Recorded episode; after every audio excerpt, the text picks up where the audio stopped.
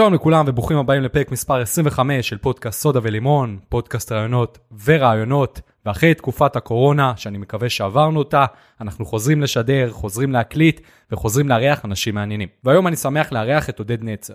עודד הוא מומחה בתחום הכושר, יש לו ניסיון באימוני outdoor, aqua fitness, כושר לגיל השלישי, והוא גם רכז קורס outdoor בווינגייט, שבין היתר גם הדריך אותי כשעשיתי את קורס המאמנים שלי בווינגייט. ההתמחות שלו זה לגרום לאנשים רגילים לשמור על הכושר, שיעזור להם בחיי היום-יום בצורה מיטבית, ועל זה בין היתר אנחנו הולכים לדבר היום, ואני חושב שזה ממש רלוונטי, במיוחד בתקופה הזאת של תקופת הקורונה, שבה ראינו עד כמה הכושר יכול לעזור לנו, ועד כמה זה חשוב מבחינת הבריאות שלנו.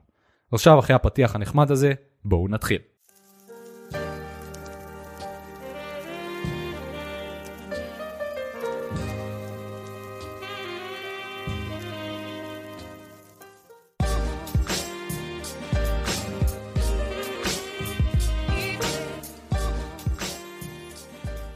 אוקיי, ואנחנו באוויר, והיום בעצם, כמו שאמרתי באינטרו, אני מודד נצר, מה קורה? אהלן יאיר, אני חייב להגיד שאני מאוד מאוד שמח uh, להיות פה. Uh, אתה היית תלמיד שלי, אתה uh, עושה הרבה כושר, אני חייב להגיד שאתה נראה מצוין. תודה, תודה. אני בקורונה התאמנתי הרבה מאוד. ואני מאוד מאוד שמח לחלוק את הידע והניסיון שלי uh, בתחום הכושר גופני uh, איתך פה. כן, זה באמת, uh, כמו שאמרת, אנחנו מכירים מלפני זה, ובעצם באת ואמרת לי, בוא נעשה פרק ביחד, זה נראה לי יכול להיות מעולה למאזינים. ואז ישר חשבתי לעצמי, איך אני לא חשבתי על זה קודם, כי העובדה שאנחנו מכירים ואני מכיר אותך ויודע שאתה מקור אה, גדול מאוד לידע אה, בעולם הזה, זה באמת יכול להיות מעולה ואנשים יכולים ללמוד. במיוחד אחרי כל מה ש... כמו שאמרתי, עם הקורונה והדברים האלה, אני חושב שזה יכול להיות מאוד מעניין להסיק את התובנות ואיך אפשר באמת לשמור על כושר, כדי שהמערכת החיסונית שלנו תהיה חזקה יותר, לכל מקרה שיבוא בעתיד, שאני מקווה שבאמת הקורונה לא תחזור. כן, אם רק אולי אני אספר טיפה על עצמי. נכון, אה, כמובן. אני פשוט, אני עוד מעט בן 55, אני מגיל 14 אה, מתאמן. התחלתי, לפני זה גם הייתי, ב, אני בן קיבוץ, היה לנו קבוצת כדורסל, כל שחקן היה קריטי ביישוב כל כך קטן, שיחקתי כדורסל, לא הייתי מי יודע מה טוב, ובגיל ההתבגרות התחלתי קצת, הייתי קצת שמנמן, התחלתי לרוץ בגיל 14, ופתאום גם אה, רזיתי ושיפרתי תוצאות, ופתאום נהייתי מהטובים בשכבה שלי בספורט, בריצה, ומגיל 14 עד עכשיו אני מתאמן, מכיר מאוד מאוד טוב את הגוף שלי, אה, את היכולות שלו, אה, ו... יחד עם זאת גם אה, היות שהחיידק הזה של כושר גופני נשאר אצלי מאוד חזק, אז אה, אני עוסק בתחום הזה גם כן כבר מעל 20 ו... קרוב ל-25 שנה, עם כלל, עם מגוון אוכלוסיות, ילדים כיתה א' ב' וגם קשישים, כך שרכשתי המון המון ידע אה, גם ממחקרים וגם מספרות וגם ממרצים, אבל גם, וזה אולי אחד הדברים החשובים, מהשטח, פשוט ידע חי, להיפגש עם המציאות. וללמוד ממנה הרבה דברים, ואני אשמח לשתף. נכון, כן, זה באמת, אה, אני גם, מהתחום הזה של הכושר, זה תחום שאני חי ונושם אותו הרבה מאוד שנים. אה, ואם תסתכל נגיד אה, בתקופה, בשנה האחרונה, באמת, מאז שסיימתי את הקורס אצלך בווינגייט, נהייתי רעב יותר ללמוד ולהחכים בעולם הזה. אם נגיד תסתכל באתרים שאני גולש בהם ובסרטוני יוטיוב שאני צופה, 80% בערך זה באמת סרטונים שקשורים לעולם הזה. ואני חושב שבאמת הרבה מאוד אנשים אה, לא, לא מבינים כמה זה יכול להיות קל לשמור על כושר. זאת אומרת, חושבים שבשביל לשמור על כושר צריך לבלות שעות במכון, וצריך להתאמן כל היום, וצריך אה, להשקיע הרבה מאוד זמן ומאמץ, וזה לא, זה, זה לא נכון. אפשר אה, לעשות את הדברים הבסיסיים, וכבר זה יעלה אותך כמה רמות או אותך בכמה רמות מאשר מישהו שלא עושה שום דבר. בהחלט, אני, אה, על מנת לצאת גם לפעמים עם, עם כלים פרקטיים מאוד מאוד פשוטים, אה, רוב הארגוני בריאות והארגון שהוא נחשב לארגון הכי מוביל אה, מבחינת מחקרים ומבחינת אה, חוות דעת וגיידליינס, הנחיות, אה, התוויות, זה ה-ACSM, American College of Sports Medicine. והם מדברים על אה, מינימום 150 דקות פעילות גופנית בשבוע שכוללת גם פעילות אירובית, כלומר פעילות שמעלה את הדופק אה, מעל 60% מהדופק המרבי. אה, זה, מי שלא יודע למדוד דופק זה פשוט תחושת מאמץ אה, שבן אדם ירגיש בין 6 ל-7 ל-8 קושי, כלומר הוא לא הרגיש ברגע נתון שעוד שנייה הוא קורס, עדיין תמיד יש לו רזרבות, זה חלק אחד, וחלק שני זה אימוני התנגדות, לעבוד על כל קבוצות השרירים הגדולות, בערך שמונה קבוצות שרירים, ולעשות שניים שלושה סטים של חזרות עם עייפות שרירית גבוהה. אם בן אדם מגיע ל-150 דקות פעילות שמשלבת את המרכיבים האלה, הוא כבר נמצא במצב שאפשר לקרוא לו סוג של שימור. אה, אז אם אנחנו מדברים על 150 דקות ופורסים את זה על שבעה ימים, אז זה פחות מ... אה, פחות מ-25 דקות כן. ליום. שזה ממש אפשרי. כן, doable. בדיוק, בדיוק. אפרופו זה, אמריקאים שהם כל כך באמת מובילים בתחום, ה, נקרא לזה, לא, לא בתחום המדע המדויק, כמו שהם מעולים בתחום השיווק אה, של הכושר הגופני בעולם, יצרו אפילו בכוונה כל מיני אימונים שהם אימונים מאוד מאוד קצרים, אבל הם בעצימות גבוהה, זה מה שאנחנו קוראים טבטה או אימוני היט, אימון מחזורי קצר או שבע דקות אימון ביום, אה, מתוך ההבנה שאנשים אה, אין להם זמן או בעיקר פוחדים להשקיע הרבה. אבל גם אם אנחנו לוקחים את ה-25 דקות האלה ופורסים אותם על שבוע, זה נשמע מאוד מאוד הגיוני לכל בן אדם, והרבה אנשים גם יכולים לעשות כמובן יותר מ-25 דקות, לעשות אה, פעמיים אה, 40 דקות ועוד פעמיים 40 דקות, ויש להם כבר 160 דקות של פעילות. אז זה בהחלט דברים מציאותיים. אני יכול להעיד על עצמי, אני מתאמן אה, גם כן פעמיים בשבוע כוח, פעמיים בשבוע אירובי, אה, בכוח בכלל אין ירידה, ביכולת האירובית, אם זה משהו מאוד אינטנסיבי, יש איזושהי ירידה, אם אני צריך לעשות את תוצאה של תחרות בחמישה קילומטר, אבל אה, היא לא ירידה אה, קיצונית. זאת אומרת, בהשוואה שהיית צעיר? זה, בהשוואה זה... לפני עשר שנים, כן. יש איזושהי ירידה, אה, אבל היא אה, יחסית זניחה, אה, ובמרכיב הכוח אני לא, ש... לא ירדתי, אולי אפילו עליתי, אה, והדבר הכי חשוב שאני מרגיש על עצמי, אני באותו משקל. כבר, אה, ש... כבר משהו כמו 15 שנה. מדהים. אה, שזה הודות בעיקר לאיזושהי התמדה. אז אני חושב שאם נגיע במפגש הזה קצת לתובנות סביב ההתמדה ומה לעשות, אז אה, גם דיינו. כן, אני מסכים לחלוטין, אני חושב שזה באמת, אני תמיד דוגל בשיטה של baby steps, זאת אומרת, עדיף להתאמן דקה ביום מאשר לא להתאמן בכלל. אה, וגם אם זה נגיד, אה, כמו שאמרנו, 25 דקות ביום, אפשר להתחיל ב-12 אה, דקות בבוקר ועוד קצת 13 דקות נגיד בערב, ולאט לאט, משהו שאני שמתי לב אצל אנשים, ברגע שהכי קשה זה להתחיל. ברגע שהם מתחילים והם עושים את החמש דקות האלה, יש, מתפתח רעב בגוף לעוד. וזה משהו שלא צריך להתאמץ כמו של פשוט לקום ולהתחיל. אז באמת, זה, זה, זה, זה יכול להיות קו מנחה ממש טוב. של להתחיל לאט לאט ולראות איך הגוף בעצמו דורש את זה וגורם לחלקים בראש, בראש שאומרים לך לא, לא, בוא, בוא נשכב ולא נעשה כלום, הם עוזרים להשתלט על זה, אני חושב שזה ממש טוב. מילת המפתח, אה, ואני מדבר גם מניסיון של, אה, לא רק של הצלחות, אלא גם מניסיון של, אה, של חוסר הצלחה, הוא הדרגתיות. לגמרי. ולהבין שאצל הלקוח בדרך כלל כושר גופני נתפס כמשהו אה, קשה, כמשהו מהצבא.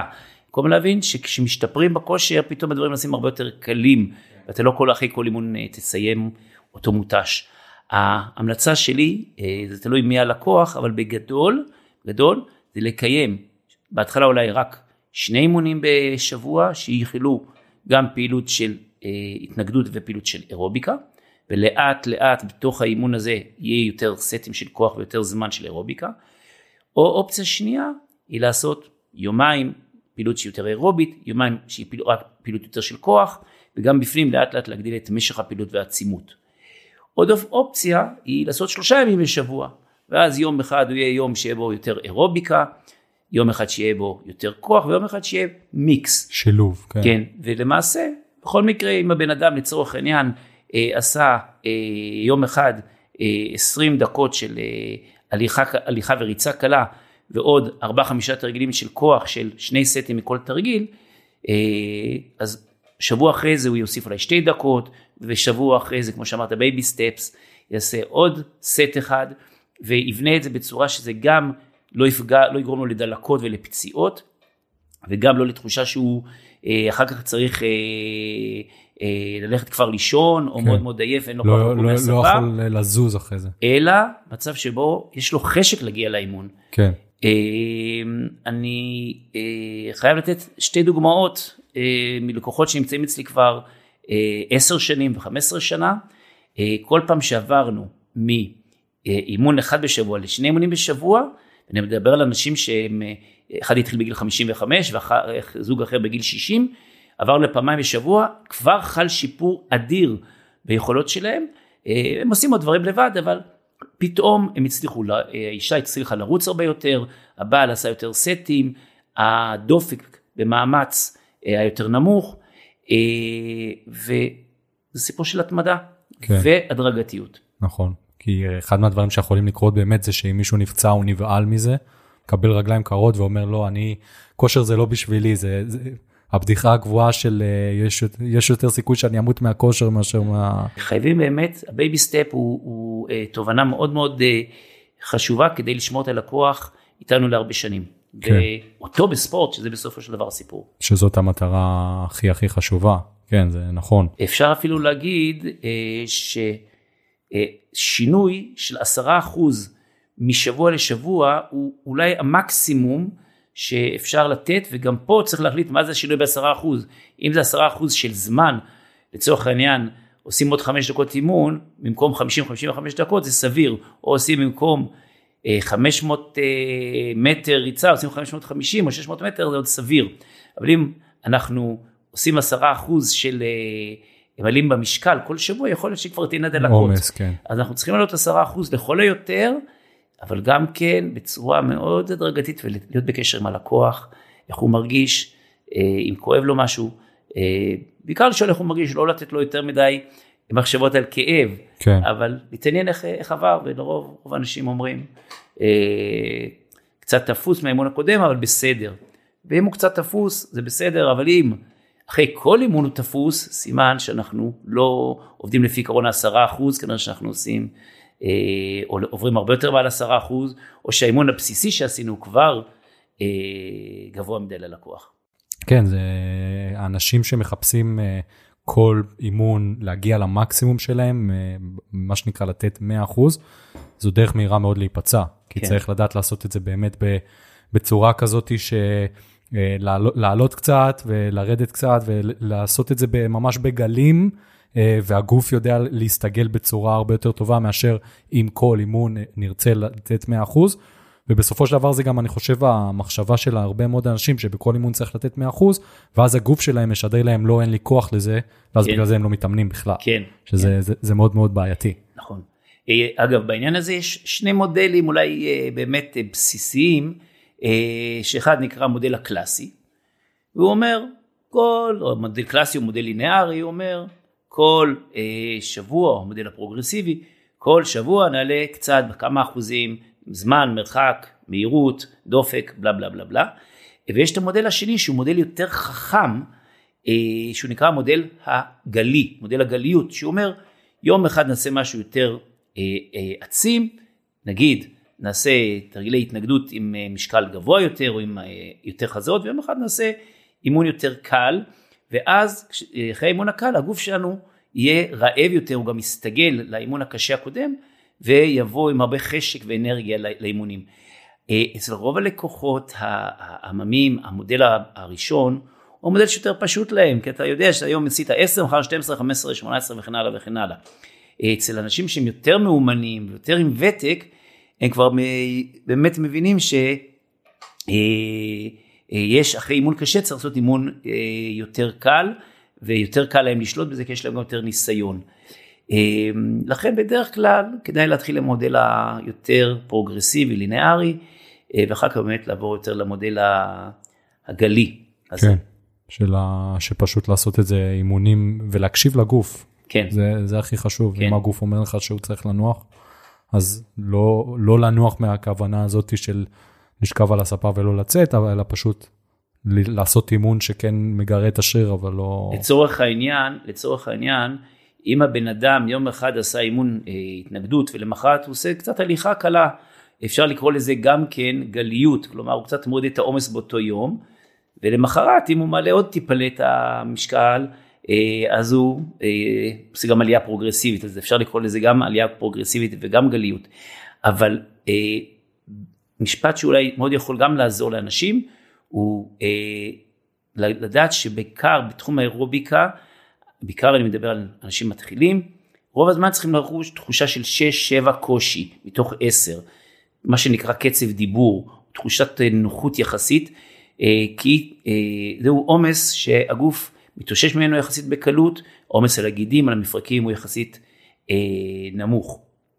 ורק אחרי חודש, חודשיים יותר לחפש אה, דברים שמרגישים בהם 7, 8, אה, גם לפעמים אפילו, ולעשות את אולי אימון אחד בשבוע.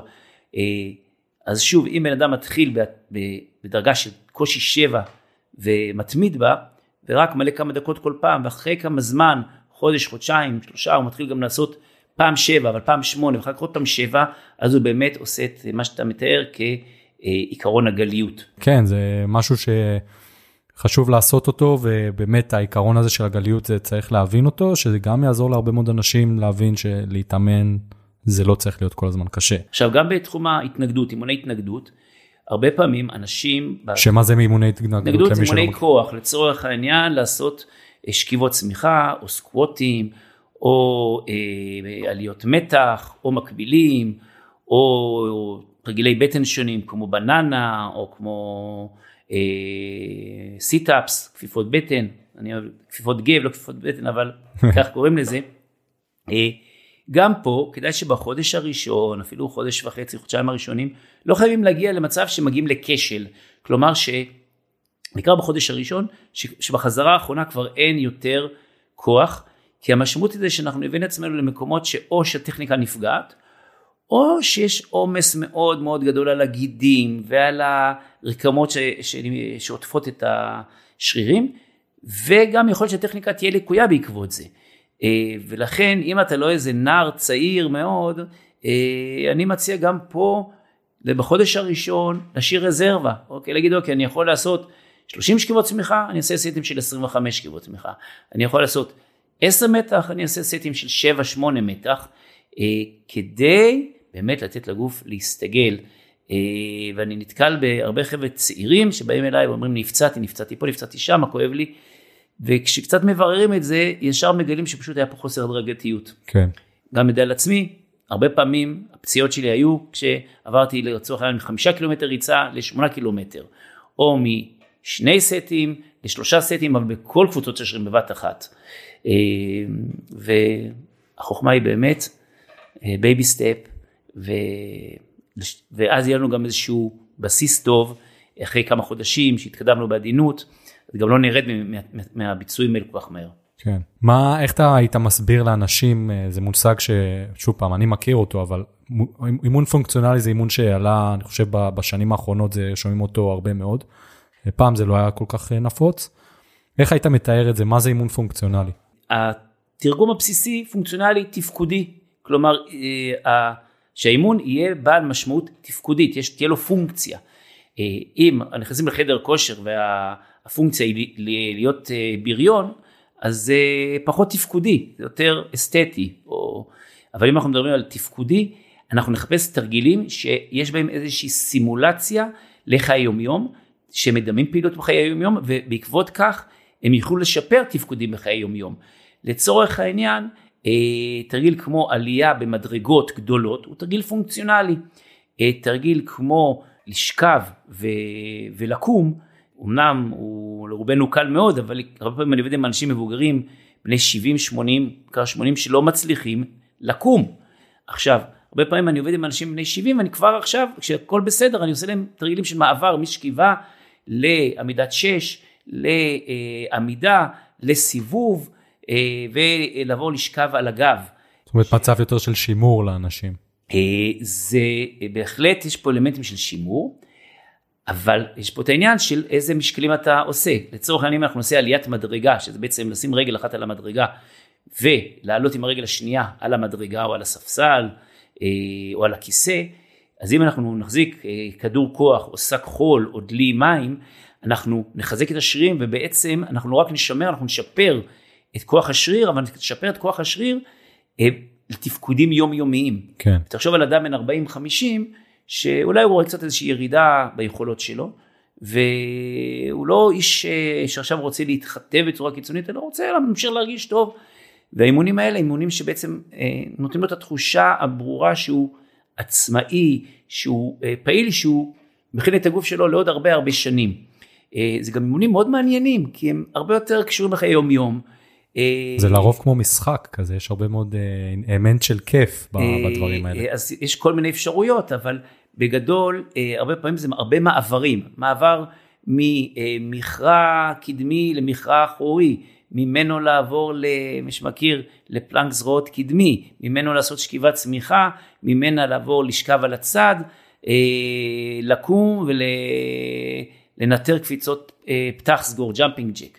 הרבה מאוד דברים שהם אה, קורים בחיי היום יום, רק אנחנו בונים ללקוח איזשהו סט כזה שבו אנחנו חשבנו גם על לקום, גם לשכב, גם להסתובב, גם להרים, גם למשוך, ואז הרבה יותר מעניין לו. המגרעה העיקרית שלפעמים קורית באימון, באימון הפונקציונלי היא שאם אנחנו רוצים לייצר הרבה תנועתיות אנחנו מתקשים להרים משקלים כבדים כי אנחנו עושים מעבר ממצב למצב ואז היכולת לבנות שריר היא קצת פוחתת.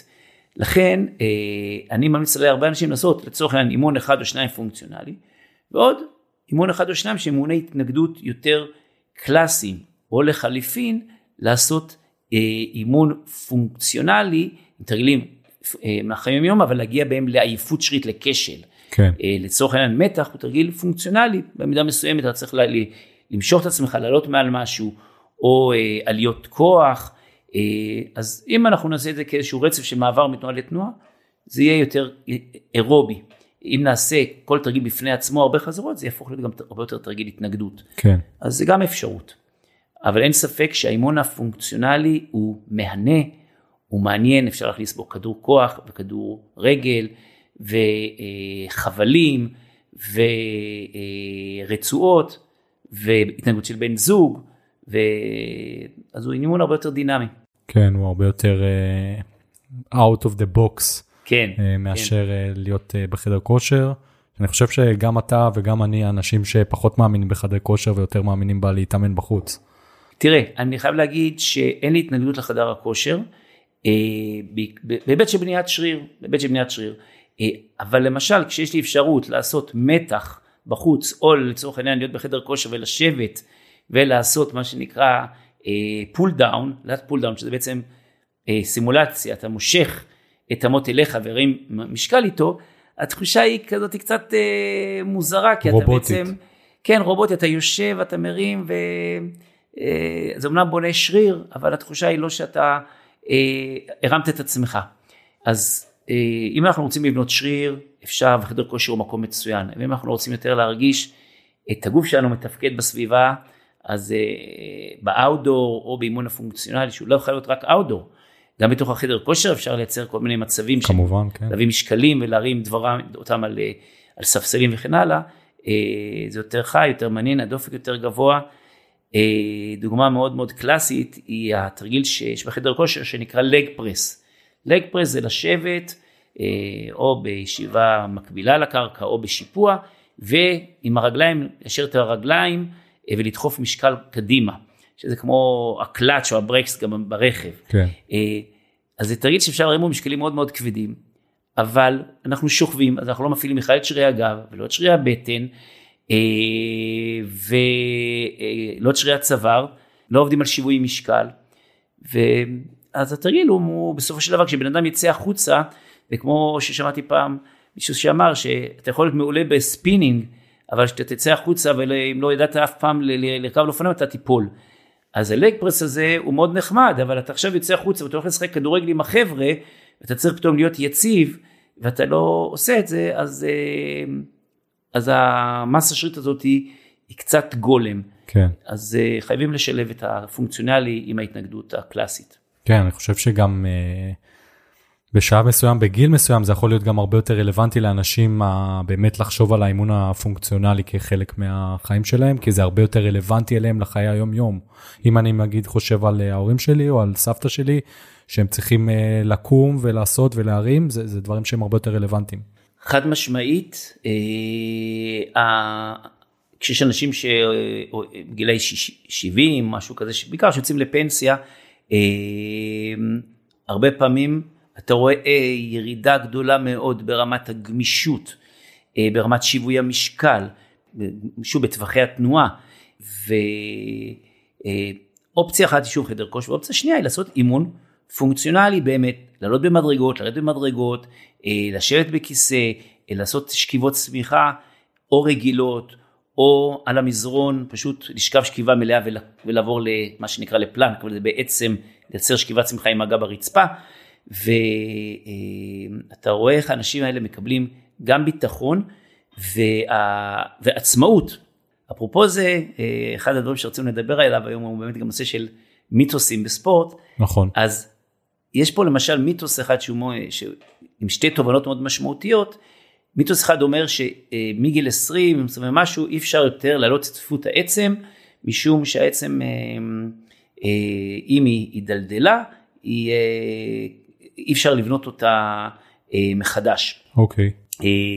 וה... אוסטאופורוזיס. אוסטאופורוזיס.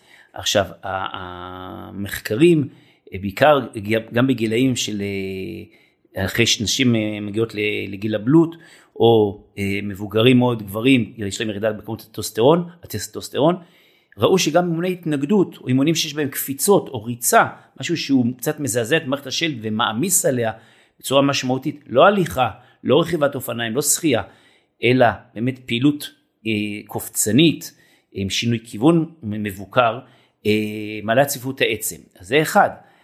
אבל הנקודה היותר משמעותית היא אה, שהעלייה בצפיפות העצם היא תהיה אה, יחסית קטנה לעומת בחור או בחורה בני 40 אה, שמעלים את צפיפות העצם שלהם. הנקודה העיקרית היא מניעת נפילות, כי מדובר על משהו כמו, אני לא זוכר את המספרים המדויקים, אבל משהו כמו מעל 10% מהאנשים מעל גיל 80 נופלים במהלך השנה, תוך כדי, בשנה אחת, כן. אולי אפילו יותר. וחלק גדול מהנפילות האלה מסתיימות בשבר ובהשבתה וגם במוות, פשוט בעקבות דימומים, בעקבות חוסר פעילות, בעקבות זיהומים, אה, בעקבות חולשה מאוד גדולה. הדבר שהכי מצמצם את זה הוא פעילות פונקציונלית. כלומר אם האדם הזה יעבוד על הליכה קדימה והליכה אחורה והליכה בסיבוב ולשבת על הכיסא וללכת אחורה ולשבת על הכיסא אה, ולעלות במדרגות, אז אה, גם אם תהיה לו צפיפות עצם שקצת עלתה, היא תהיה זניחה לעומת התפקודיות שלו שתשתפר ותמנע נפילות. כן. יש הרבה אנשים שהגיעו גם לגילים מופלגים ולא נפלו. כלומר, זה שזה קורה, זה לא אומר שזה חייב, שזה צריך לקרות. כלומר, אפשר למנוע את זה, אה, בעיקר אם מאמנים את האנשים. ופה האימון הפונקציונלי מקבל אה, במה מאוד גדולה. כן, אני יכול להגיד על עצמי, אני פעם אחת שברתי את המשהו, חלק כלשהו בגוף שלי וזה היה תוך כדי ריצה, דרכתי לא נכון על הרגל ו... אה, בכף רגל שלי נשברה, וכשהלכתי לרופא, אה, קודם כל היה לו מאוד קשה למצוא את השבר, כי הוא היה מאוד קטן. והוא אמר לי שיש לי מזל מאוד גדול, כי אני מתאמן והייתה בעצם מעטפת של שריר שהגנה על את הזעזוע, הוא אמר שזה היה יכול לקרות לי בקרסול, ופה זה הרבה יותר גרוע וזה שבר שחוזר. והעובדה שהיו את השרירים האלה שעטפו את העצמות ואת הגידים, ו... ובעצם הגנו עליו, זה, בוא נגיד, הוא אמר שיצאתי ממש בזול. כן. זה, זה, זה היה הכי יפה. חשוב. אז אחד הדברים החשובים גם כן במניעת נפילות, אחד זה פשוט תרגול פונקציונלי, ודבר שני זה באמת חיזוק שרירים, אה, אבל גם פה החיזוק של השרירים צריך להיות חיזוק ממצבים פונקציונליים. כן. לצורך העניין, אם האדם יושב ומיישר רגליים, מחזק את הארבע ראשי, זה לא כמו כשהוא עומד על רגל אחת ומכופף אותה ומיישר אותה, גם אם היא תמיכה או בלי תמיכה, אבל בעיקר אפילו בלי תמיכה, עומד על רגל אחת ליד קיר ומחזק את כל השרירים ואתה עובד הרבה יותר על התגובות המוחיות שלו, שיהיו הרבה יותר חדות. כי מערכת העצבים שלנו גם כן נפגעת עם השנים, ואז במקום שאנחנו אה, נגייס כמות כוח מסוימת ובמהירות מסוימת אל הפעולה שלנו של לצורך העניין מניעת נפילה, זה יהיה אה, פחות מדי ולאט מדי. אה, כמו אה, גיוס במילואים לצורך העניין. כן. אה, ולכן עוד פעם הפעילות הפונקציונלית, הפעילות הפונקציונלית היא תיתן את המענה הרבה יותר טוב מאשר הפעילות במכונות. כן. דבר שאני חייב לחדד, כי אולי קצת טעיתי בו ואני איישר אותו, איישר קו עליו, הוא שהטענה היא שעם השנים יש ירידה בצפיפות העצם, ומאותו רגע שמתחיל להיות אוסטאופורוזיס כבר אי אפשר לשפר צפיפות העצם. אז אה, הנקודה היא שחבר'ה צעירים כמובן יעלו את צפיפות העצם הרבה יותר בקלות מאשר אנשים מבוגרים, אבל שוב גם אנשים מבוגרים שיש להם אוסטאופורוזיס בעקבות אה, אימוני התנגדות אה, אה, יכולים להעלות את צפיפות העצם. ישנו מחקר אוסטרלי מאוד מאוד מפורסם שהרבה מאוד אנשי מקצוע מדברים עליו, שבו לקחו נשים מעל גיל 70 עם אוסטאופורוזיס ברמות כאלה ואחרות, ונתנו להם לעשות תרגילי התנגדות עם הרמת משקולות כבדים של מה שנקרא RM5, כלומר שאחרי חמש חזרות כבר הם לא יכלו כמעט לעשות יותר מכך, ואמרו להם אפילו לקפוץ קפיצות, שלכאורה לא מרשים את זה בגלל הירידה בצפיפות העצם, ובקפיצות לנחות דווקא על העקבים ולא לכפוף את הברכיים, כדי לייצר זעזועים. ובעקבות, במהלך המחקר הזה אף אישה לא דיווחה על כאבים אה, או שברים, והם עלו במס, בכוח שלהן, גם בצפיפות העצם וגם בכוח שלהן. אה, אז רק מראה כמה הרבה פעמים אנחנו שבויים מאיזשהו קונספט מסוים לגבי היכולות של הלקוחות שלנו, ובהקשר פה שדיברנו על אה, צפיפות עצם ואימון פונקציונלי, אז uh, מראה מה אפשר להוציא מאנשים. לחלוטין, אני מסתכל על זה ואני רואה אנשים מבוגרים שעושים דברים מדהימים, וזה פשוט מדהים ולא לא יאומן. יש אנשים שמבוגרים ממני בהרבה מאוד שנים, נגיד לדוגמה אתה, ואני רואה את הדברים שאתה עושה וזה פשוט מעורר הערצה. זה, זה לא תודה. אני לא רואה בזה משהו מיוחד, כי זה פשוט זה תולדה של התמדה. ברור. כן. אם היינו אבל... מדברים על באמת הנושא הזה של מיתוסים. אה, שדיברנו עליו אה, קצת אה, לפני זה. איזה מיתוסים אתה נתקל בהם ביום יום בתור מאמן שאתה פשוט יודע שהם לא נכונים? אוקיי, okay, אז יש המון דברים ואני חייב להגיד שלנו כמאמנים, אני אומר את זה עכשיו כי חלק מהמאזינים אולי מאמנים, הרבה פעמים אנחנו נתקלים בהתנגדות של לקוחות ואנחנו צריכים למצוא את הדרך לפחות לנסות לפתוח אותם לעולמות אחרים. לפעמים זה לא הולך, ואנחנו נאלצים להישאר בתחושה ש, שלא הצלחנו למנוע להם את המיתוס, אבל כשאנחנו מצליחים להוציא אותם, להוציא אותם מהמיתוס, זו תחושה מאוד מאוד טובה של יצאנו לדרך חדשה. אה, מיתוס אחד הוא שריצה דופקת את הברכיים ואת הגב.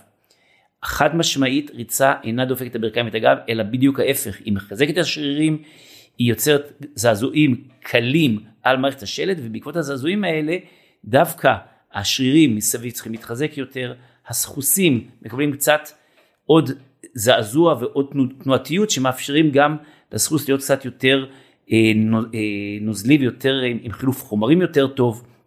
הנקודה העיקרית היא אה, שאם עושים את ה... עוברים לריצה בצורה מאוד לא הדרגתית, לוקחים את הלקוח ואומרים לו היום, לקוח בין 45-50 אומרים לו בוא נעשה היום, השבוע שלוש פעמים 20 דקות ריצה, יכול להיות שזה גדול עליו, ואז באמת יש כאבים בברכיים, כי השרירים מסביב חלשים מדי, והרקמות מסביב חלשות, וכנ"ל הגב לא רגיל לעבוד 20 דקות בצורה כזאת.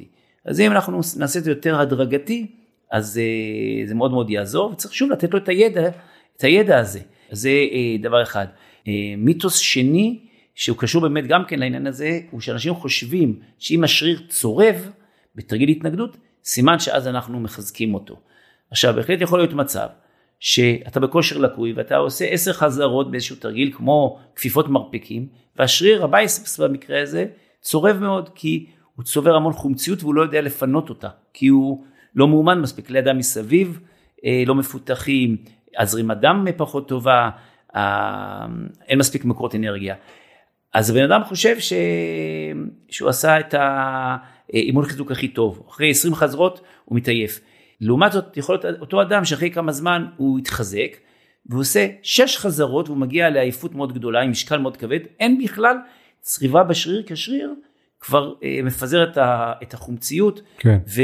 מתרגל לזה. ויש לו יותר מקורות אנרגיה שהם פחות קשורים למה שנקרא לקטט, חומצת חלב, ואז הוא בעצם מפיק את האנרגיה בלי לייצר חומציות. והבן אדם אומר, אה, אה, זה בכלל לא, לא, לא, לא יודע אם עשיתי אימון טוב בגלל ש... אה, לא כואב, לא לא צורם. כואב לי. אה, וזה בדיוק הטעות. כי אם הגענו אחרי 20-30 חזרות לצריבה, אז יכול להיות שעבדנו עם הרבה מאוד חזרות שהן לא מחזקות את השריר, כמו שש חזרות שמביאות אותנו למה שאנחנו קוראים כשל. כן, אה, וכשל הוא מצב שבו אי אפשר לעשות יותר חזרות, בעקבות זה אימון אחרי זה, שני אימונים, שלושה, תלוי כמובן ביכולת ההתקדמות של הלקוח, הוא אה, ישפר את הביצועים שלו, גם אם לא צרב לו, בש, ב, ב, לא הייתה צריבה, עדיין הוא הגיע לכשל, הוא הגיע למקסימום יכולת שלו.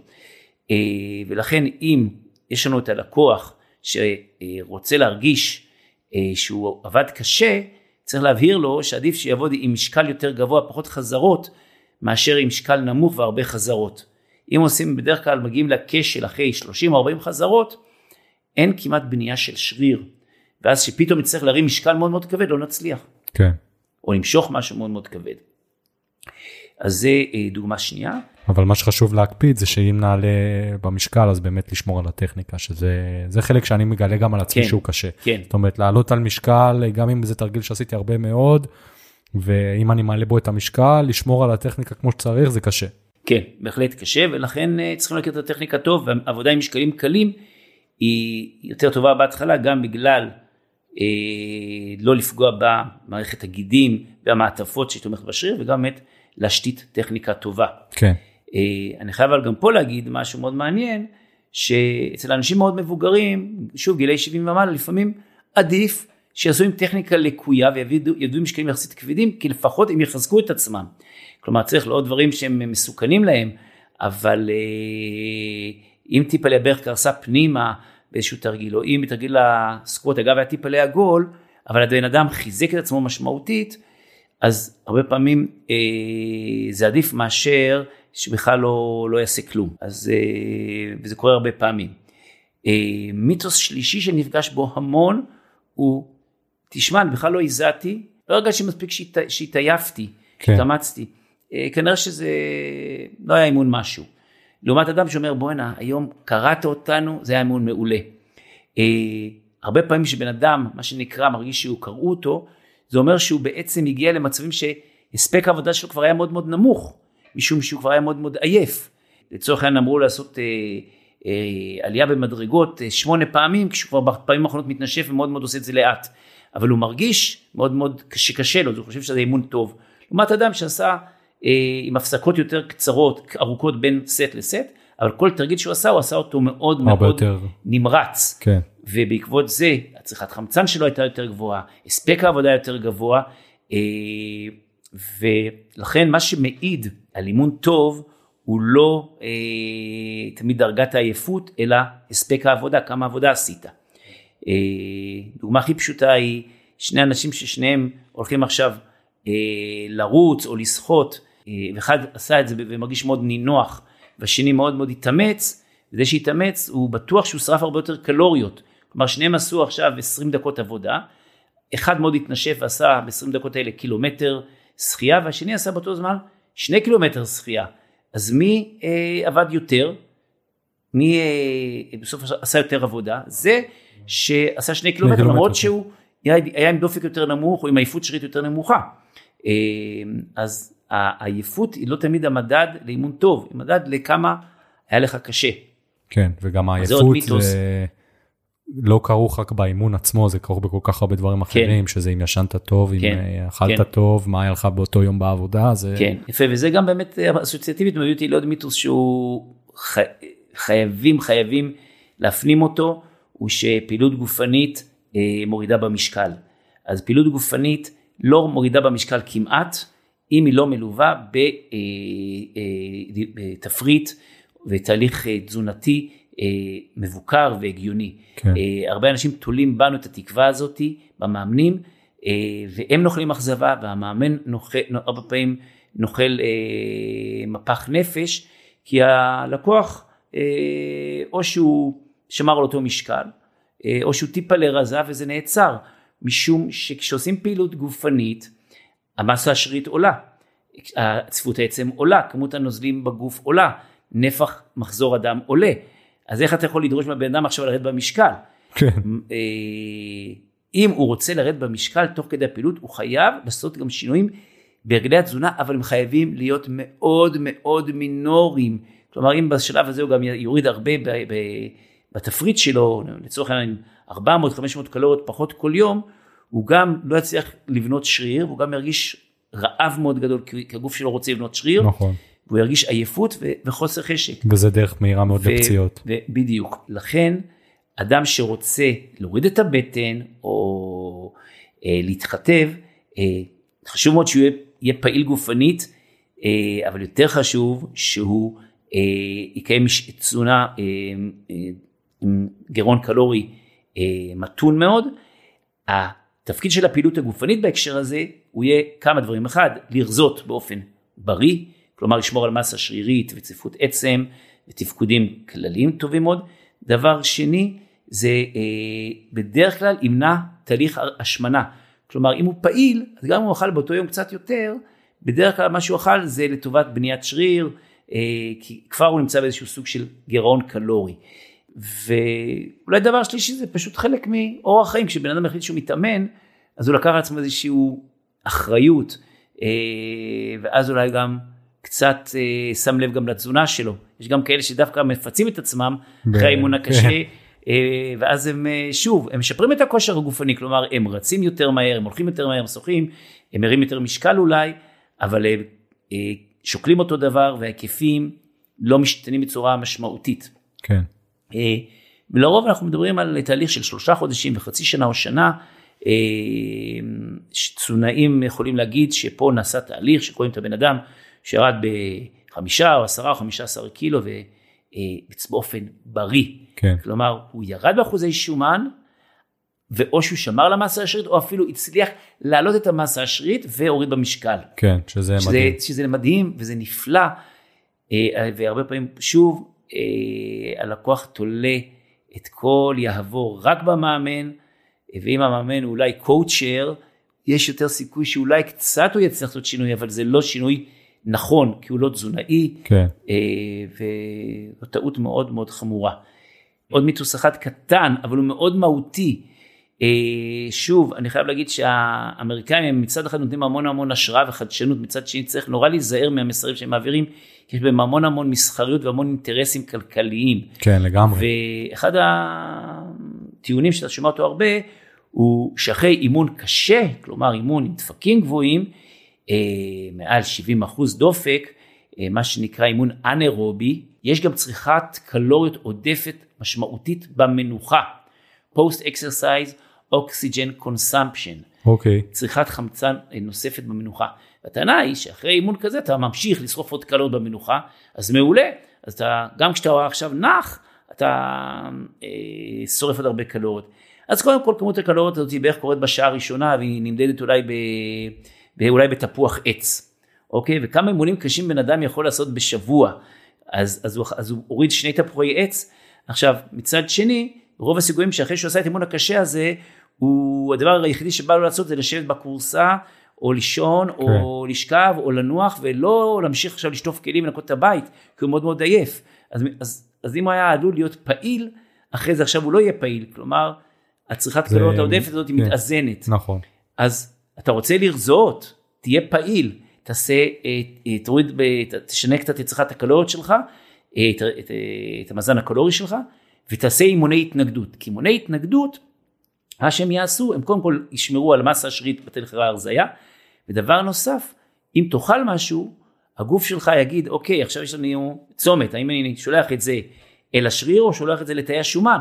אה, השריר שלי עכשיו בונה את עצמו, העצמות שלי בונות את עצמן, בואו, הכבד עכשיו צריך אה, מאגרים, בואו נעביר את זה לשם, אה, שוטר התנועה הזה. כן. אה, ואם אנחנו רק בתהליך של אה, גירעון קלורי, אז הקלוריות האלה אולי ילכו לקיום יומיומי, וחלקם פשוט עוד פעם נשארו בבתי השומן. בהקשר הזה יש עוד דבר מאוד מהותי שזה לא מיתוס אלא עובדות, אה, זה נקרא דיאטת האקורדיון, שהלקוח בעקבות זה שהוא לא עושה אימוני התנגדות או פעילות גופנית אה, במהלך ההרזיה, הוא מוריד הרבה במסה השרירית, כשהוא חוזר לאכול המזון שהוא אוכל אין לו ביקוש ברמה השרירית משום שהשרירים יותר אה, קטנו. כן. ואז הוא, אם הוא ירד חמישה קילו, אחר כך הוא יכול לעלות שבעה קילו. וממשיך את הדפוס הזה, ואז הוא בעצם מסיים את כל התהליך הזה עם הפח נפש, כי הוא בעצם עלה במשקל. מאוד מעניין, אני יכול להגיד שגם פה העניין הזה של baby steps הוא באמת חשוב, גם בעולם הזה של התזונה. כאילו זה קודם כל באמת חשוב להעביר שאנחנו לא תזונאים אז כל אחד צריך uh, להתייעץ עם uh, מומחה זה דבר ראשון אבל באמת. הדברים הקטנים זה הדברים שעושים את השינויים הגדולים לדוגמה במקום לשתות שתייה מתוקה כמו קולה או ספרייט או כל הדברים האלה פשוט לבוא אה, לקחת אה, סודה ולשים בה לימון, כמו שם הפודקאסט, ולפי דעתי זה הרבה יותר טעים כן. וגם הרבה יותר בריא. כן. הדברים הקטנים האלה, להחליף אה, לפעמים את הלחם הרגיל בלחם מלא, את האורז הרגיל באורז מלא, השינויים הקטנים האלה, הם כן. עושים את ההבדל בלונג רן, שזה כן. באמת המטרה. כן. עכשיו, היות שאנחנו לא תזונאים, אז אני חושב שבאמת... אה, צריך לתת דוגמאות מאוד מאוד בסיסיות. כן. אה, ואם ניקח את זה לעולם הכושר, אז באמת כמו שאמרנו, אה, לייצר שינוי התנהגותי ותובנה שהפעילות הגופנית היא חלק מחיי יום שלנו, ולנסות גם לגוון, כמו שאמרנו, גם אימון פונקציונלי וגם אימון התנגדות. גם אימון התנגדות וגם אימון אירובי. גם לצורך העניין, אה, ללכת לרוץ פעמיים ואולי פעם בשבוע לשחות אה, כדי להוריד קצת את העומסים מהמפרקים. אלא אם כן אנחנו רוצים להגיע לאיזשהו הישג באיזשהו מרוץ או באיזשהו תחרות או משהו, אז בוודאי שאנחנו נהיה יותר ספציפיים. אבל הגיוון הוא אה, עוזר מאוד גם לעניין ולרעב, אף אחד לא, אי אפשר לאכול סטייק וליהנות ממנו כל יום. כן. אה, אולי, אני, אני גם נהנה, אבל עדיין אני עדיף גם יום אחד לאכול משהו אחר. אה, וגם רעב וגם אה, חלוקת עומסים על המפרקים. יש נושא שהוא מאוד מעניין אותי, שהייתי שמח שנדבר עליו בקטנה, זה העניין הזה של אימוני אינטרוולים, כי זה נושא שגם מדברים עליו הרבה מאוד לאחרונה. אני שומע מאמנים ותזונאים שאומרים שעדיף לעשות אימון אינטרוולים, נגיד של ריצה, אה, מאשר אה, לרוץ עכשיו הרבה מאוד זמן, שזה הרבה יותר יעיל והרבה יותר טוב. אה, מה דעתך בעולם הזה? אוקיי, okay, מה... אז אני שמח שאתה מעלה את הנושא הזה, משום שהוא גם כן נהיה מאוד מאוד באופנה, ושוב האמריקאים אלופים בזה, הם הכניסו את הטבטה, הם קוראים לזה טבטה, תכף אני אספר גם קוריוז על זה, ואת אימוני ההיט, ואימוני כל מיני ורסיות. אה, קודם כל בוא נגדיר מה זה אינטרוולים. אימון אינטרוולים אומר שעושים פעילות עצימה מבחינת דופק, אה, מעלים את הדופק הרבה מעל ה-60 אחוז, 70-80 אחוז, מרגישים התנשפות גבוהה מאוד, אה, תחושת מאמץ מאוד גבוהה, צריבת שרירים מסוימת, אנחנו יוצרים חומציות מאוד גבוהה בשרירים, ואחר אנחנו נצטרך כמובן לפנות אותה, ואם נצטרך לפנות אותה אנחנו נלמד להתאושש יותר מהר, נלמד להביא הרבה חמצן אונליין כדי לנטרל את החומציות וגם כדי לספק אנרגיה לא רק אה, בתהליכים שיוצרים חומציות. אז ההיגיון באינטרוולים הוא מצוין, עושים הרבה עבודה, משפרים התאוששות, משפרים אה, אה, ניצול חמצן, אה, קלוריות בפחות, לכאורה בפחות זמן. אז לכאורה זה מצוין, אבל מה הבעיה הגדולה? והבעיה הזאת היא בעיקר שזאת הופכת להיות חזות הכל. כלומר אם הבן אדם עושה בשבוע רק שלושה אימונים וכולם אימוני אינטרוולים וכולם הוא מעל 80 אחוז, הוא מעמיס המון על הגידים ועל כן. המפרקים ועל מערכת החיסון. מערכת החיסון שלנו, אה, אנחנו לא כל כך הספקנו לדבר על תובנות, אולי נעשה את זה בסוף באמת, תובנות מהתוכן הזה לקראת, בעקבות הקורונה. אה, מערכת החיסון שלנו, כשהיא, כשעובדים מאוד אינטנסיבי, היא נמצאת במצוקה כי היא כאילו מושבתת. הזרימת דם הולכת לשרירים, לרקמות, ללב. אה, מערכת עצבים מאוד אה, ערנית אה, ומערכת החיסון מנוטרלת ואז אם עושים אימונים מאוד מאוד קשים או עצימים מאוד יכולים אחר כך להרגיש נזלת וחולשה ועייפות וחולשה קצת של חום פנימי כזה בגוף. והאימונים האלה מאוד לא מתאימים למתחילים, למבוגרים שיכולים להיפצע וגם לא מתאים שבן אדם יעשה יותר משני אימונים כאלה בשבוע. שלושה אימונים כאלה בשבוע, כבר הם יכולים לגרום לפציעות ולדלקות ולדברים האלה. אה, אז זה חשוב להגיד. אה, היתרונות, כמו שאמרנו, הם מאוד משמעותיים. עכשיו, מה זה טבתה? טבתה זה בכלל אה, חוקר יפני, okay. אוקיי. שהוא היה התמחה בהכנה של הנבחרת היפנית לאיזושהי אליפות ברכיבת אופניים. והוא רצה לשפר את מה שנקרא צריכת החמצן המרבית, כלומר היכולת של הגוף לצרוך הרבה חמצן במאמץ ולנצל אותו. הוא אמר בוא נעשה 20 שניות עבודה אינטנסיבית, 10 שניות עבודה קלה, ונעשה את זה 4 דקות רצוף ונראה מה יקרה, במקום שנעשה 3 או 4 דקות רצוף חזק. והוא גילה שהשיטה הזאת היא שיפרה את צריכת החמצן יותר מאשר הארבע דקות הרגילות. איזה יופי, ואז הכניסו את זה לתוכנית האימונים של היפנים. היה איזשהו, אני לא יודע מי, אמריקאי כנראה, חכם, שהשם טבטה, כמו השם פילאטיס, הוא מאוד מאוד אטרקטיבי, או שמות אחרים כמו HIIT או אקסטרים או whatever, אמ, והוא אמר אוקיי בוא נאמץ את זה לספורט העממי. ואז יצאו כל מיני ורסיות של הסיפור הזה, כמעט כולן לא מעלות דופק. לצורך העניין להיות 20 שניות בפלנק אמות סטטי, זה מחזק את הבטן, אבל זה לא אימון טבעת במקור בכלל. כן. כלומר הוא עבר המון המון אה, אה, אה, פרשנויות, או שינויים, ו... שינויים כן. והתאמות, אה, אז אם מישהו, השם הזה עושה לו את זה ובגלל זה הוא יתאמן, יופי. אבל אנחנו כאנשי מקצוע, אה, כמו כל איש מקצוע, מחויבים לגילוי נאות. כן. אה, לכן אם אנחנו רוצים לעשות טבעת כמו שצריך, אז אולי נעשה 20 שניות אה, ריצה בהרמת ברכיים, או 20 שניות ריצה קדימה אחורה, או 20 שניות ריצה בעלייה, ננוח 10 שניות ונעשה את זה כמה פעמים, יש סיכוי שאנחנו נשיג את אותו אפקט של שיפור בצריכת החמצן. אגב, גם פה, הרבה מה... בעיקר במציאות ה... ה... של הספורט העממי, אה, זה לא כמו לרכב על אופניים 20 שניות, זה מדרגות וסולמות וספסלים ועליות וחול, ולא תמיד זה כל כך נוח לביצוע. אה, ולכן הרבה פעמים דווקא עדיף אולי לעשות, למצוא משהו של 30 או 40 שניות, שגורם לבן אדם יותר להעלות את הדופק מאשר רק 20 שניות. כן. אז הטבטה הוא כדאי ברוב המקרים במציאות שלנו להעלות את משך הפעילות ל-30 אולי גם 40 שניות. אה, הסוג השני מה שנקרא באימוני HIT שזה High Intensity Interval Training אימונים בעצימות גבוהה עם הפוגות. אז הטבטה הוא שייך אליהם אבל אפשר לעשות את זה באלף ואחת ורסיות, לצורך העניין אה, לרוץ דקה מהר ודקה או דקה וחצי אה, לנוח ולעשות את זה שמונה פעמים. כן. ואנחנו נשפר גם את המהירות שלנו במאמץ, מה שנקרא סיבולת מהירות, וגם את צריכת החמצן וגם את יכולת ההתאוששות. אז זה, התרגילים יכולים להיות גם יותר ארוכים.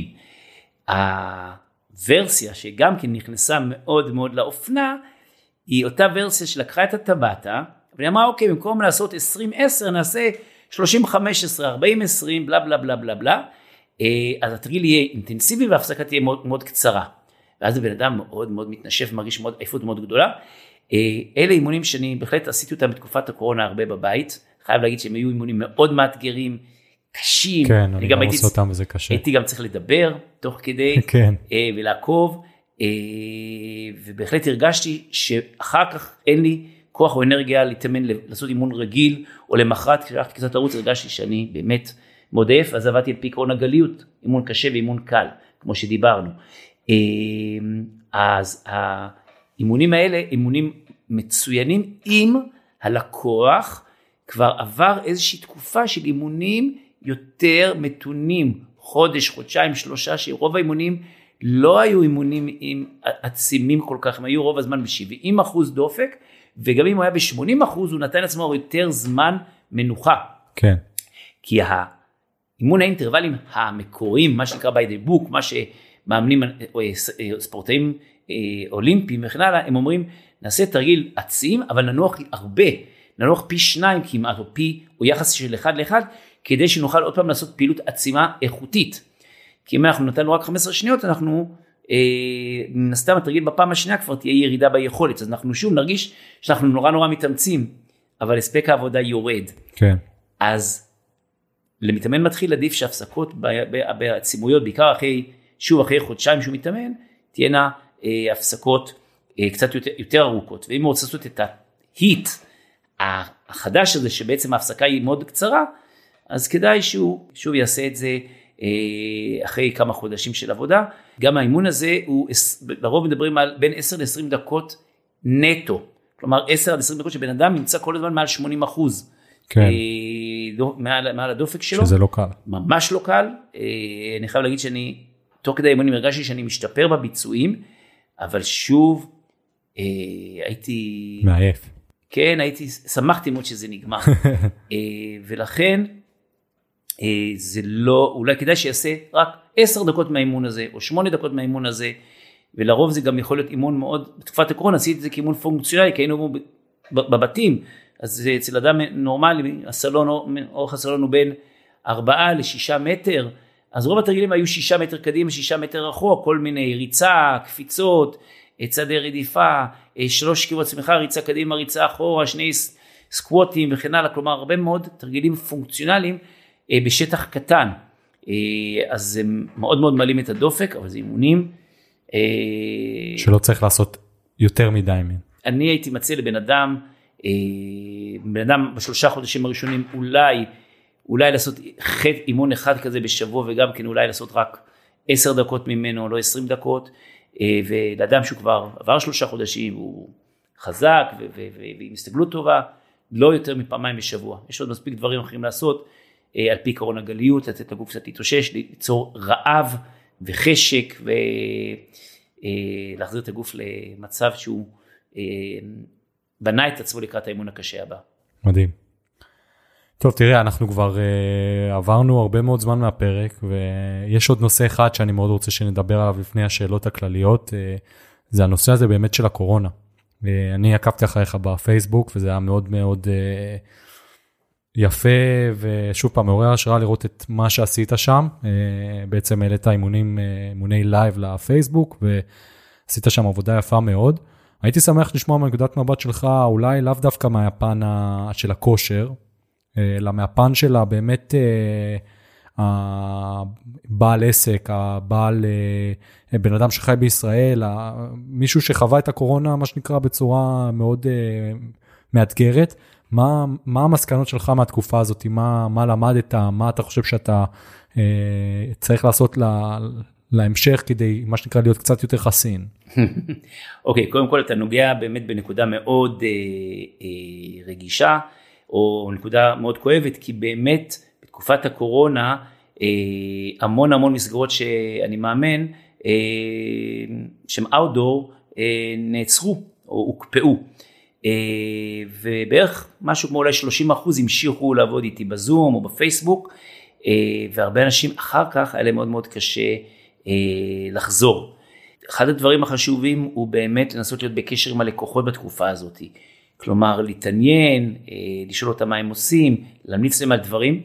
הרבה אנשים באמת עלו במשקל בגלל שהם פשוט היו מאוד מאוד יושבניים. אז מאוד מאוד, היה חשוב, לס... ודיברתי איתם, אבל שוב, אולי לא מספיק, להקפיד על תזונה, אה, לנסות אה, כן לצאת מהבית קצת ולזוז. אה, בהחלט זה היה תקופה, ש... תקופה קשה. אני יכול גם להגיד על עצמי שהאימונים בבית, למי שלא רגיל, הם אימונים מאוד מאוד קשים, כי אנחנו לא רגילים בסביבה הזאת, ולכן גם פה נדרשת קצת יותר הדרגתיות, כי הרבה פעמים אנשים יכולים לסיים את האימון הזה אה, מותשים, אם זה אימונים, אימוני היט או דברים כאלה, בגלל שהם לא רגילים אליהם. ומההיבט הזה באמת של, אה, של לא של הכושר, של אה, בן אדם שחווה את זה, מה, מה, איך היה לך לעבור את זה? שוב, החודש הראשון, חודשיים הראשונים היו מאוד נחמדים, עשיתי הרבה דברים, שמעתי פודקאסטים, בגלל זה גם רציתי לבוא לפה לפודקאסט שלך, למדתי לבשל הרבה דברים, לאפות לחם, הרבה רעיונות חדשים באימון. אה, אבל באמת אה, אני כבר מחכה שזה ייגמר, לחזור לקבוצות, לחזור למקום הטבעי שלי. אה, יחד עם זה, אני חושב שבאמת, אם אני אגיד, יכול להודות לקורונה, זה שבאמת זה חשף אותי לאימונים בפייסבוק, לאימונים בזום, לאופציה הזאת שהיא סך הכל בימי גשם או בימי שרב, או לקוח שלא רוצה לצאת מהבית, אופציה בהחלט טובה. לחלוטין. אה, הרבה אנשים אמרו לי שהם הרגישו שיותר קשה להם כי יש כל הזמן עין שמסתכלת עליהם והם לא מסתכלים על אחרים כי הם מסתכלים כל הזמן רק על המסך. כן. אז שימוש בזום הוא בהחלט אה, אה, טוב, אה, בעיקר אם אתה יכול לתקן את האנשים, ומאמן עם ניסיון בשנייה אחת גם ממרחק גדול רואה אם יש לקוח יש יציבה טובה, אם הוא את התרגיל נכון או לא. אה, ובאמת, אה, אחת עוד תובנות, באמת שתי תובנות, הן כמה חשוב להיות פעיל גופנית בשביל שמערכת החיסון שלנו תהיה עמידה יותר בכל מצב, כי אם אתה פעיל גופנית, ושוב אני לא מדבר על פעילות עצימה דווקא, אמרנו שאימונים עצימים פעמיים בשבוע מספיק, אבל גם פעילות של 70% מאמץ שמזרימה את הדם טוב לכל הגוף, לכל הכלי הדם, צנרת שלנו במרכאות, היא גורמת לכך שבכל רגע נתון שיש גופיפים זרים שהגוף אה, לא, לא מעוניין בהם, הרבה יותר מהר הוא ישלח את הנוגדנים למקום הזה, הרבה יותר מהר כן. תהליך הריפוי יתרחש. אה, גם לצורך העניין מחלת הסרטן שהיא בעצם נובעת עוד פעם מתאים אה, ממירים שכל הזמן נמצאים בגוף שלנו, אצל אנשים פעילים גופנית השכיחות של הסרטן יותר נמוכה וגם אפילו אנשים חולים שהם פעילים גופנית העמידות שלהם למחלה יותר טובה, כלומר תהליך המחלה הוא יותר, תקנות המחלה הוא יותר איטי. אז עוד פעם זה אחד הדברים החשובים, להבין כמה הפעילות הגופנית משפרת מערכת החיסון שלנו.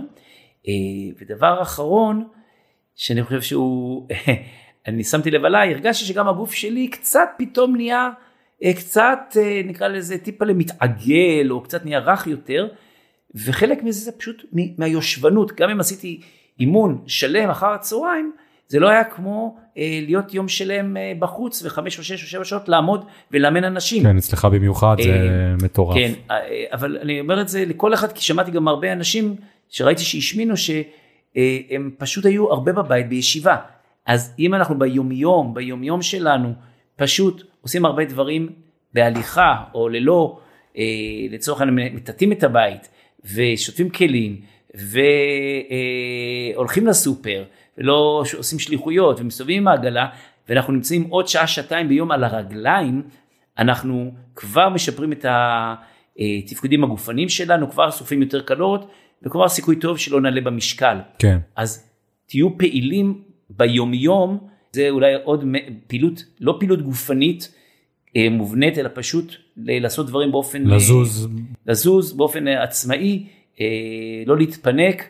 ללכת, אה, אם יש אפשרות לעלות במדרגות או ללכת להיכנס למעלית, לעלות במדרגות, יש אפשרות אה, אה, ללכת לסופר או לנסוע ללכת לסופר וכן הלאה וכן הלאה, פעילות יומיומיות. כן, אני חושב שזה באמת נכון ומתחבר בצורה מעולה לכל מה שאמרנו בהתחלה של באמת, שזה יהיה חלק מהחיים שלנו.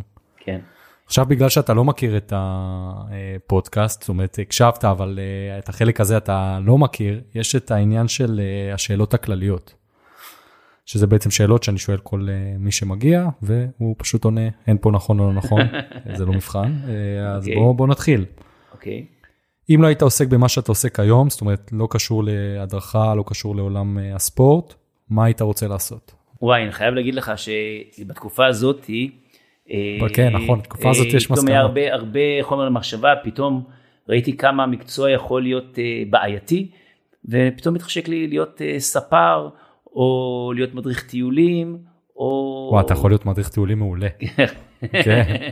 זה בהחלט רעיון. אתה יכול לעשות קונספט של טיול ואימונים. אוקיי, בבוקר מתאמנים או בערב, לא בערב חוזרים עייפים. בבוקר מתאמנים ואז הולכים לטיול, ואז גם כשאתה אוכל את האוכל של חו"ל, אתה לא מרגיש רע, כי התאמנת. אחלה רעיון. אה, ואפרופו זה, גם אה, לבשל, להיות אה, שף. פתאום עולמות חדשים נחשפו, אז הנה כבר נתתי לך שלושה דברים. מדהים. איפה אתה תהיה עוד 15 שנה? וואו, שאלה מצוינת, אני בטוח אעבוד.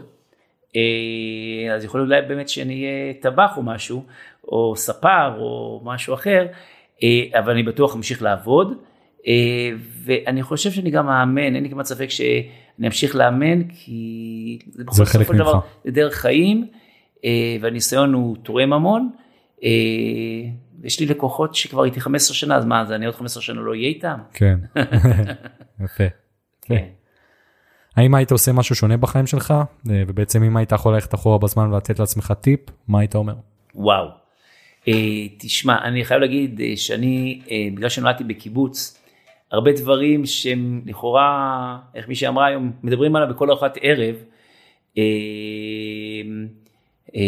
כמו מה, במה תעסוק, מה תלמד וכן הלאה, אה, אז בהחלט אני חושב שבצומת הזאתי של גילאי 20, 24, 25, הייתי אה, אה, אולי מנסה לבחור איזשהו אה, אפיק שהוא פחות מוכר לי, כי עולם הכושר הוא עולם שהרגשתי בו הכי הרבה ביטחון, לכן התפתחתי בו בצורה מאוד מאוד טובה, ואנשים תמיד אומרים לי, זה, זה ברור מאליו שזה המקצוע שלך, שזה כן. נהדר.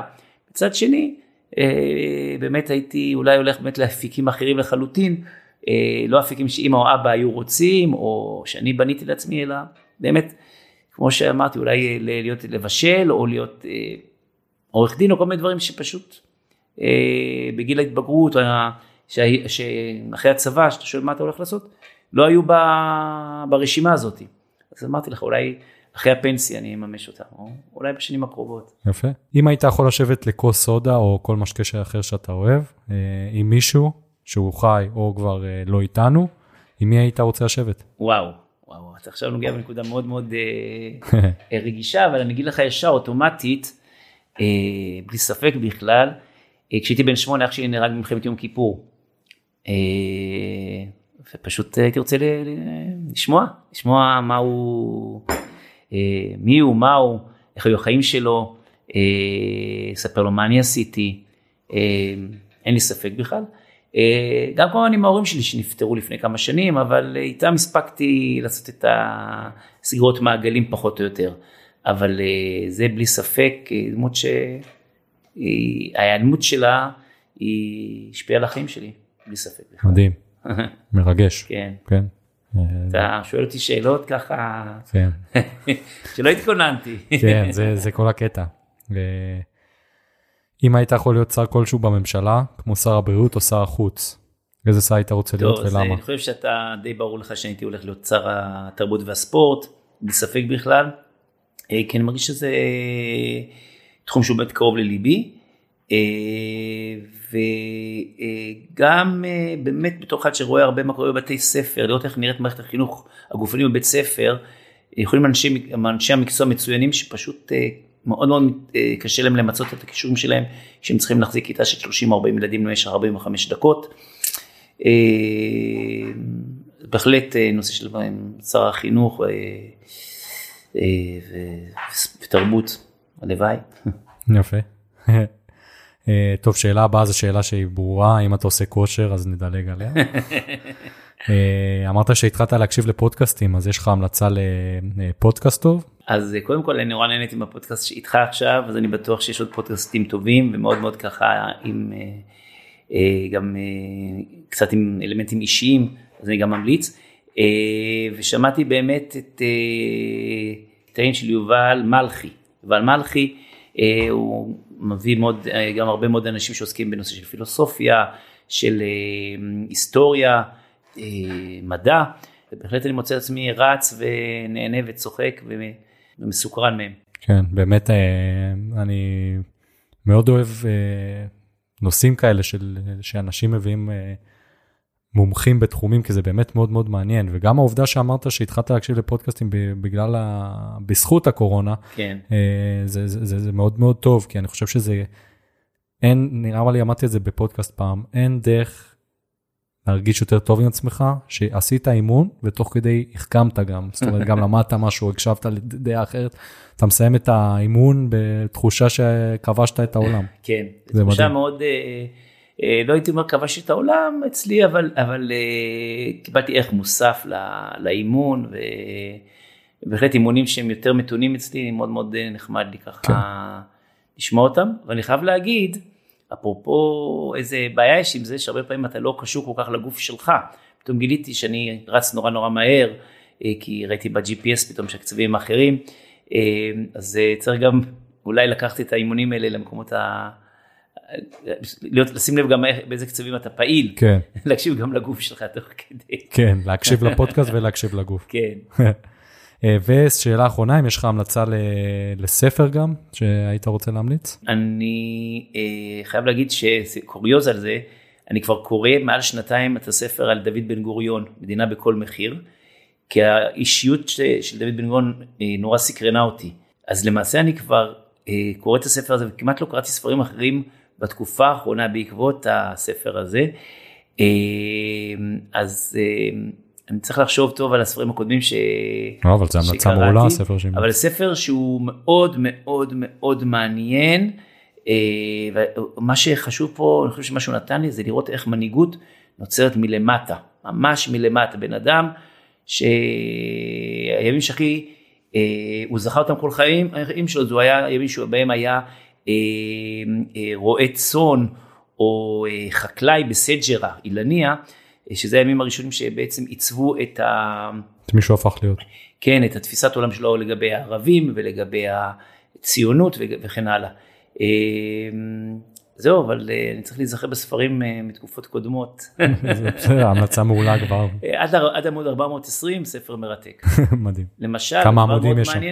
700. אני כבר, אה, למשל, דברים מאוד מעניינים, שהוא התנגד למשל לכיבוש העיר העתיקה, מתוך תפיסה שהמחיר ש...